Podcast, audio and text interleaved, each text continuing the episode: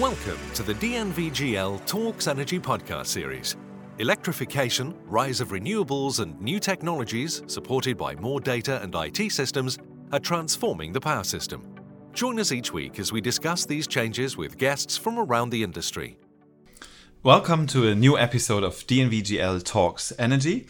Our guest today is Brianna Welsh, Vice President and Head of Asia of Syndicatum Blockchain Technologies. Welcome, Brianna. Thank you, Matthias. Brianna, we want to talk about uh, the impact of new technologies in the renewable and, and, energy sector today. But before we do this, it would be great if you could introduce uh, Syndicatum Blockchain Technologies and yourself a little bit. Um, so my name is Brianna. I'm originally from Canada. I've lived in Singapore now for two years, working for Syndicatum Sustainable Resources, which is a um, renewable energy investor and developer. We have assets across Asia, mostly in developing markets, but I was actually hired to start a company called Syndicatum Blockchain Technologies, which owns the Renewium Institute, which is a nonprofit subsidiary focused on using blockchain as a certification and trading platform for renewable energy certificates. And Brianna, Syndicatum Blockchain Technologies uses the term using tech for good. What do you mean about that? Well, that's actually a personal term that I that I use regularly. Uh, I believe in the power of innovation and technology to democratize, decentralize, and enable access to a good cohort of the world that is not already taking advantage or capitalizing on the rush to renewable energy. So that's a personal mission. In terms of Renewium's mission or Syndicatum Blockchain Technologies, we are trying to enable uh, buyers to use their buying power. And by buyers, I mean multinational corporations who consume energy to drive investment into renewables and to uh, encourage sustainable practices. So we do that by offering uh, renewable energy powered developers an additional revenue stream that then encourages new developers to come into the market and enables the buyers to uh, facilitate capital flows. So, looking at distributed ledger technology, blockchain as a technology as a whole, how would this impact the energy sector and is empowering consumers and incumbent organizations? I think the best approach for blockchain or the best use of blockchain is to enable new business models in the renewables and climate space. So, incumbents in traditional business processes in energy and power has been traditionally run by um, monopolistic organizations, usually centralized and bureaucratic uh, in a unilateral flow of uh, consumption, which basically means that one or two big businesses control the entire industry. Typically, this is consistent across all countries.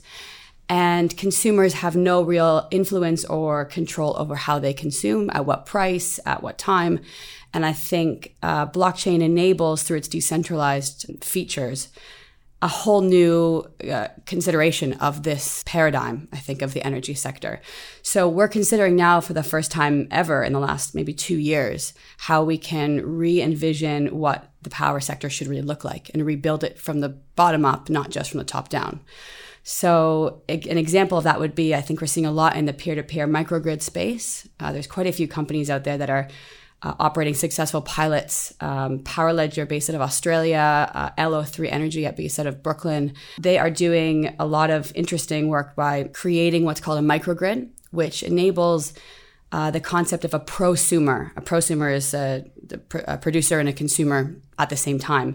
And so it enables uh, individuals to empower their own consumption and to profit off of, you know, using a, a solar power on their rooftop, for example, selling that power, if they have any excess power, selling that back to either the grid or to a neighbor and profiting off of it themselves. Additionally, it allows for a more stable grid because in the event that there is a, a rush in demand or there is a power outage or there is instability in the grid, that little tiny community that's powered together by these individual prosumers can actually disconnect itself from the grid. So it's an autonomously functioning feature that is entirely done automatically through a blockchain program or a smart contract. So, Brian, um, expanding on this, I'd like to talk a bit about the scalability of these solutions. If we talk about PowerLedger and LO3 Energy, which are really good solutions, they are um, kind of limited in, in, in, scale on, on the location. If we look into the future um, of the energy industry, you think that blockchain will be able to kind of help us optimize really the system on, on, on a bigger level, like on a country level, for example? I think there's various different applications for the blockchain technology, and I don't necessarily think it is a one size fits all approach, nor is it going to be a solution for every problem. So, where we see well functioning, highly advanced societies uh, operating grids currently, I don't necessarily think it will be as impactful as it will be in some more developing regions or island nations or uh, regions that are not currently connected whatsoever. I think that's where we're going to see the real scalability um, benefits. Um, there's quite a few companies, including Impact PPA in India and in the Philippines, that are using distributed technologies, which basically means you don't have to lay traditional transmission lines, you don't have to get significant infrastructure capital investment like you would have had to in the traditional power development system. And that's where I see the scalability potential. I, I don't really think that it has as much applicability in, let's call it the United States, for example, for well functioning grids. The only area I see it being really valuable there would be the integration of renewable energy. So the integration of intermittent sources like solar and wind because it actually enables a more automated approach to connecting in the event that a solar or wind power is not you know it's not sunny or it's not windy then it can trigger an automatic signal to a traditional grid system so using fossil fuel sources to to kick in when they are down. So that's where you know that, that's where I see it being really valuable in a more a more developed economy, but certainly I think long term it's going we're going to see a lot more disruption or innovation in the regions that are just coming on to renewables or just getting electrified now. Other areas uh, where blockchain is useful is, for example, uh, the trading of uh, renewable energy certificates or carbon certificates. Um, but there's also a good opportunity, obviously, and I think you mentioned it briefly, about helping financing renewable energy projects. Going forward with the energy transition will require large investments. So, how do you foresee what role can blockchain play there? Maybe also get other types of investors into the mix. Well, where I see the blockchain being most valuable here is incentivizing new investment and enabling smaller investors to participate in uh, raising capital. So, traditionally, renewables or even traditional fossil fuel investment has been the exclusive domain of institutional investors, big development banks and lenders and so forth. We haven't really seen a lot of accredited investors, family offices, smaller funds getting involved because the ticket size is just too is too large for them, and the risk profile is not is not in their appetite. So what we're seeing with uh, with blockchain is the ability to use cryptocurrencies to tokenize investment at a smaller scale. So instead of 50 or 20 million dollars, we're looking at five 500 or 100,000, which obviously opens up the floor to a lot of new players. So I, am quite interested in seeing that continue and um, observing how we can use the crypto economics to incentivize new players. It also enables liquidity in that market because when you have a smaller market of, of investors that are accredited by that platform, um, there's a company in Hong Kong called Allinfra that's doing this quite effectively right now. You actually create a micro market, so the investors themselves can attain liquidity much fa- much faster, um, maybe five or ten years instead of twenty year time horizons. And this, you know, obviously is more attractive again for smaller players because they their funds require, you know, more immediate returns. So that's one one really interesting way. I think the other thing that I'm quite interested in seeing is where maybe they don't have the the KYC or the uh, the security, the risk profile that large investors are are typically attracted to. Let's say the off taker of power is not an accredited buyer or their credit risk is quite low there's ways to use blockchain to actually uh, store all of the transaction data to, to create credit history and to keep that public so that investors on a global scale can can feel very confident that their off takers are stable and liquid and that they will continue to pay their debts as long as they're due. So we have quite a few applications out there already which are successful, and you are certainly connected to quite a few of those. Could you give us a few successful case studies, just as examples, and to understand better how that how that really works? I mentioned Allinfra in Hong Kong, which is using uh, securities tokens to democratize investment into renewable development pre construction. Uh, WePower, based, I believe, in either Estonia or Lithuania, is doing something quite similar. And actually, the token that they are selling pre construction goes towards either ownership uh, of that asset long term that can be sold as a traditional asset sale or it goes towards a discounted rate on electricity prices if a consumer wishes to purchase. And this technology actually opens the floor to investment on a much smaller scale on a consumer basis. So we're talking, you know, a few thousand dollars, not hundreds of thousands. So now we're including small scale consumers a, which have never been uh, available or has never been available for uh, for investment. If we talk about blockchain, there's great hopes, and you have given us some great examples already. Some people say it may become a general purpose technology, something like electricity or the internet. But at the same time, we also hear some criticism that blockchain is overhyped. What would be your take on this, and, and why is that? Well, with respect to the power sector, I think the problem that we're going to see and that we are currently experiencing with integrating blockchain is that, as I alluded earlier, the power sector was never designed with decentralization at its core. So when you're integrating a decentralized technology, it requires a fundamental rethinking of the the flows of energy, of the management of systems, of management of data, of security of data and privacy. You know, you start to consider all of these elements that are just kind of taken for granted in the current system. So I think that's one area where power is going to going to struggle, at least with respect to incumbent organizations like utilities and big power developers. With respect to the actual technology and where it's overhyped, I mean, the big problems we're seeing is that blockchain is an application. It is not a business. So it needs to be applied to a business that has successful you know outputs or successful um, long-term strategy and I think the rush to cryptocurrency in 2017, early 2018, put a sour taste in a lot of people's mouth with respect to blockchain, although fundamentally they are different. They are different businesses.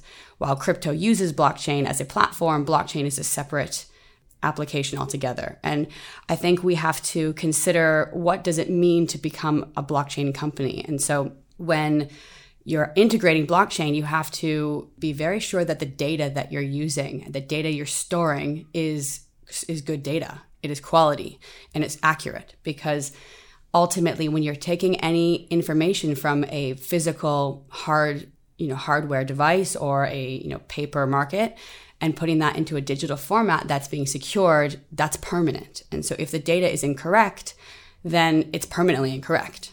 And that's a problem that in the, blockchain industry we're calling garbage in, garbage out, which is something that I think a lot of businesses have actually overlooked already.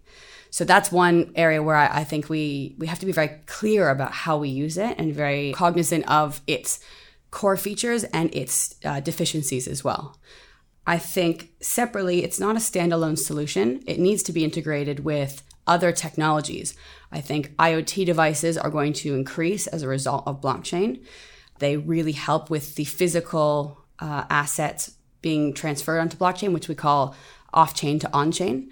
I think using sensors, so monitoring uh, the the stability of the grid using sensors, monitoring uh, power plants themselves, will continue to advance the, the blockchain success. And then lastly, I think how we analyze big data and our storage capacities on the cloud. These are all going to be offshoots of blockchain success, but also deeply integrated in the business. And that's where I think, you know, we have to be very conscious of how we're applying blockchain. Brianna, another area of uh, sometimes criticism is that uh, creating the blocks, the mining of the blocks, uh, consumes quite a lot of energy. Um, so you may have a comment on that. And and secondly, could you give us examples how blockchain could help actually to reduce CO2 emissions? To the point on the energy consumption of Bitcoin, I'm sure many of you have seen the numerous headlines out in the media Bitcoin uses, uh, you know, X percentage of energy more than insert country name here. And that is definitely true. I mean, I believe when Bitcoin first came out, it was using 57 terawatt hours of energy, which is actually more than, I believe, the country of Thailand. So it is quite a, an extensive consumer of energy. But the way that Bitcoin consumes energy is through the process of mining, which is a proof of work consensus algorithm that um, incentivizes multiple players to participate in the validation of data. And this is great for a currency that needs to be totally decentralized, where there is no uh, manager of that data. With respect to a corporate company's application, it's not quite as necessary. So, the energy sector, where data is already owned usually by a company as opposed to consumers or individuals, a more appropriate consensus mechanism called the proof of authority is being employed now. So, the Energy Web Foundation, which is one of the pioneers of this technology, has built their own proprietary blockchain as a competitor of Ethereum to um, to use this algorithm and this mechanism to validate data using a couple of key uh, authorities. So, I believe they use about 20 different individual companies uh, who are responsible for validating the data and their reputation is at stake. So if they were to manipulate any information or uh, fraudulently claim the, a factual transaction, they would be called out in the public sphere and their reputation would be at risk. And so there's a very high incentive to actually be acting in good faith here. So, with respect to that, that process is quite uh, energy unintensive, and therefore it's somewhat immaterial uh, in terms of uh, its its use of energy. I think separately, I don't see any reason why Bitcoin miners or Ethereum miners cannot use renewable energy powered um, energy to mine. So if they were to consume, um, you know, only electricity that came from solar and wind, then there's really no problem with it being energy intensive. I know of a company called Soluna, I think it's based out of Morocco, that has built their own data mining center for Bitcoin specifically, that has a wind farm attached to it that powers all of their mining. So I think that's a really good example of how we can integrate renewables with Bitcoin and various other cryptocurrencies going forward to your second point, how uh, blockchain can be employed on a commercial level to reduce CO2 emissions, we're seeing quite a few different examples here outside of the renewable energy space specifically. One of them would be in the carbon tracking and uh, nationally determined contributions monitoring and accountability, um, which are which are goals and targets set by countries uh, for the Paris Accord. And this enables transparency and, and, full accountability for any reduction in CO2 emissions, uh, transition to renewable energy, reforestation projects, whatever it is that they're investing in for their reduction or their transfer of, of CO2. And this way, it makes this data totally public so that uh, they are completely accountable. So that's a really easy way to use blockchain, I think, to um, to incentivize carbon or CO2 emissions reduction. Secondly, there's a company based here in Singapore called the Global Mangrove Trust, which is using uh, the blockchain technology to incentivize investment into reforestation of mangroves. Uh, mangroves are a very vulnerable little plant that line coastlines and protect against things like typhoons and monsoons, and particularly grow in tropical areas that are most at risk to climate change. So this is very important to be uh, investing in, and uh, and the blockchain enables tracking and incentivization for either consumers or corporate companies to participate. Thank you very much. Those were very interesting examples. I have uh, one uh, final question for you, Brianna. Um, what is Syndicatum blockchain technology doing to harness the new collective focus on climate emergency to progress the energy transition? According to the IPCC, we have just over a decade to cull our addiction to fossil fuels and to completely transition into a renewable powered economy. So, my personal view would be that we need to find a way to incentivize new investment and to reduce the barriers to climate finance. So, Renewium, Syndicatum Blockchain Technologies, is um, helping to, to drive additional investment into the renewable space uh, using its blockchain platform by enabling uh, power developers and, and renewable providers to capitalize on what they call the monetization of environmental attributes. So it's a lot of jargon, I know, but it basically just means that they are profiting off of the greenness of their energy. And uh, we are opening up a market for voluntary consumers and buyers. So, big companies who are looking to focus on sustainability and to drive their renewable energy consumption, and trying to create a global and liquid market for the first time. So, by offering additional revenue stream to renewable providers and increasing um, the appetite to even develop, and by helping buyers um, and easing the the, the pain associated with buying these these credits or these certificates, we are helping to to drive you know new investments in climate finance into the space. Thank you very much for these interesting insights, Brianna, and thank you very much for listening. That was Brianna Welsh, Vice President and Head of Asia, Syndicatum Blockchain Technologies. Great. Thank you, Matthias. It was nice to speak with you. Thank you for listening to this DNVGL Talks Energy podcast. To hear more podcasts in the series, please visit dnvgl.com slash talksenergy.